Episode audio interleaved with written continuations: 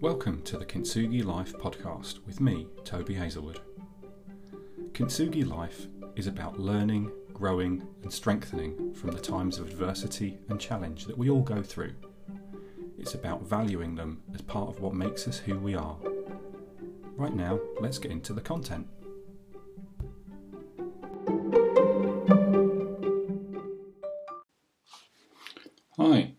Welcome to this episode of the Kintsugi Life podcast with me, Toby Hazelwood.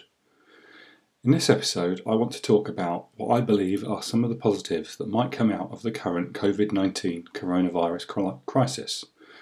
And it's really about trying to see the silver lining of a dark cloud. The news bulletins remind me that things are only just getting started as COVID 19 wreaks havoc across our country and around the world. We went into the UK, we went into lockdown in the UK on the 24th of March, and it feels very much like the calm before a long and punishing storm.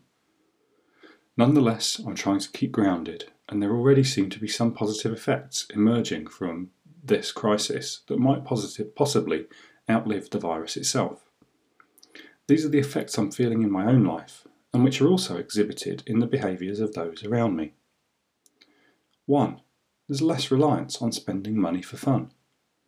I'm not ignoring the frenzy in supermarkets as people compete to stockpile groceries and toilet paper, but I think we're genuinely learning that there's more to life than the accumulation and the acquisition of stuff, and that, that such activities don't equate to a better life. In recent weeks, it's become apparent that none of us needs to spend the amount of money that we do in pursuit of leisure and entertainment. People seem happy to be able to exercise, take a walk in the fresh air, or simply to be around their families and loved ones. It's truly about the simple pleasures, it would seem. Parks and open spaces seem to be bringing joy to many more people than they would ordinarily. Social distancing, when observed, is for the most part, as it seems to be for the most part, and most people seem to realise it's a blessing to be able to step out of their house into the outside world and appreciate the surroundings. The relentless material consumption that's prevailed in recent times will no doubt be recognised as a contributing factor for those facing financial difficulties as their income is radically reduced or lost altogether. Life will go on, and hopefully all such people will recover and secure new jobs in due course and get their finances back in order. When they do, they might just recognise that building up a buffer of savings in future might be preferable to shopping for new clothes on a weekly basis. Two, there'd be a renewed focus on improving the world around us. It's striking how many people seem to be taking better care of their property in the absence of anything else to do. Painting and decorating projects are being tackled, gardens are being tidied, lawns mown, and cars washed. This may be prompted by boredom as people try and keep busy to pass the time. Hopefully, though, being forced to spend more time at home has helped many to realise with gratitude that they have a great deal already. Hopefully, they're choosing to maximise the enjoyment they can get out of their property by taking more care of it. The same, same seems to be true for the conversations struck up between passers by. Social relationships and neighbourhood spirit seem to be appreciated more than ever. We've had conversations at a safe distance with passing neighbours who we've never previously spoken with, and it's nice to feel the community spirit growing in our town. The renewed focus on our local environment also seems to extend to the support of local businesses. At times like this, we're all keen to get the food needed to feed our families, but there's also a real drive to help local businesses through these times as well. It stands to reason, as these are the local employers too. Nonetheless, it's refreshing to see. The third effect is that education and work may change for good. We're approaching the end of day one of homeschooling our kids, 11 and 14, and while there have been some teething issues, some technical and some cultural, it seems to have been largely successful.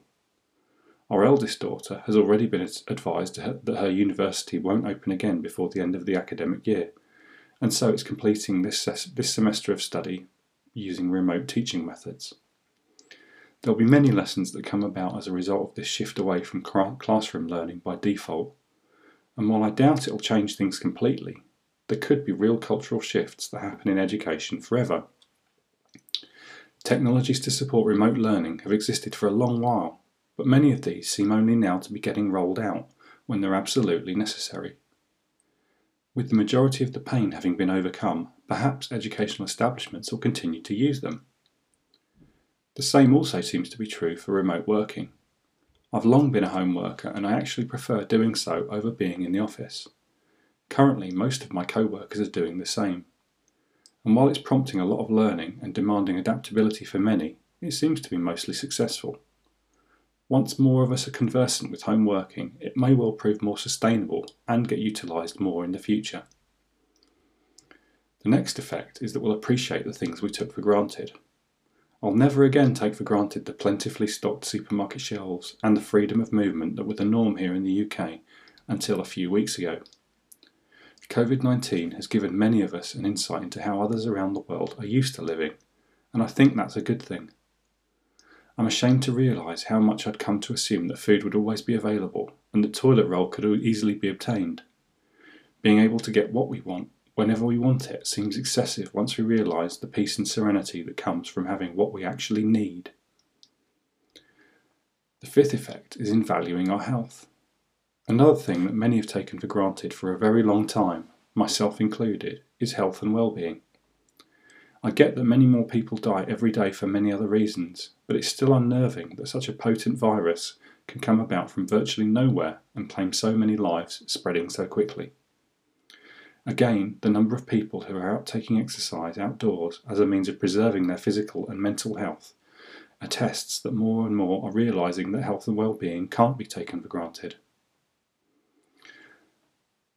The final effect is that hopefully will become less wasteful, less wasteful.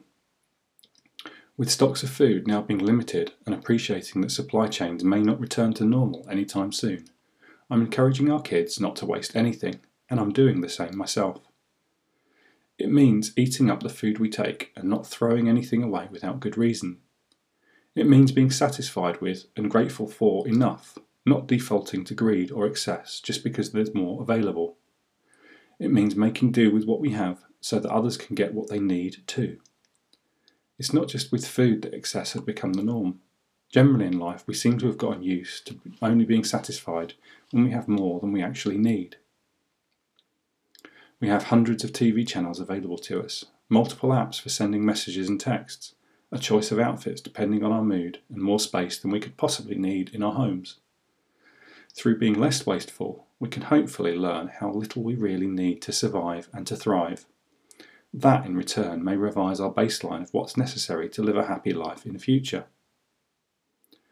There'll undoubtedly be many serious adverse effects from COVID 19, and these aren't to be downplayed. Nonetheless, I hope that many of the positive effects that I've witnessed already will endure into the future. A greater spirit of community, a more grateful population, and a less wasteful, less wasteful and entitled society all sound like positive legacies of COVID 19 to me. So I hope, however, you're dealing with COVID 19, you and your loved ones are remaining safe and healthy. And until next time, this is Toby Hazelwood saying goodbye.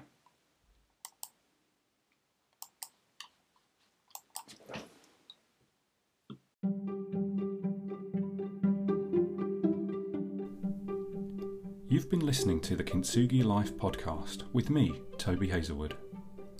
You can email me on toby at tobyhazelwood.com. I'd love to hear your feedback. I'd love for you to leave me a positive review if you feel I'm worthy of one, and I'd also love for you to share this with anyone else who you think might benefit from the content. Until next time, this is Toby Hazelwood saying goodbye.